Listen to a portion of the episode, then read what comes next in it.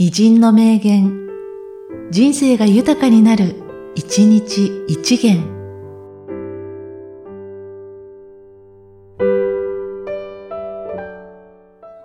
3月1日、岡清人は極端に何かをやれば、必ず好きになるという性質を持っています。好きにならぬのが不思議です。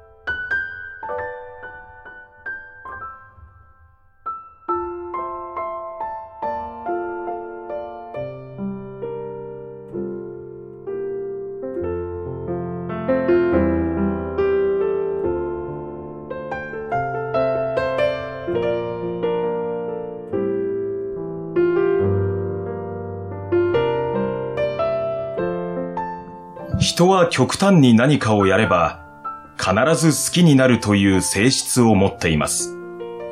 好きにならぬのが不思議です。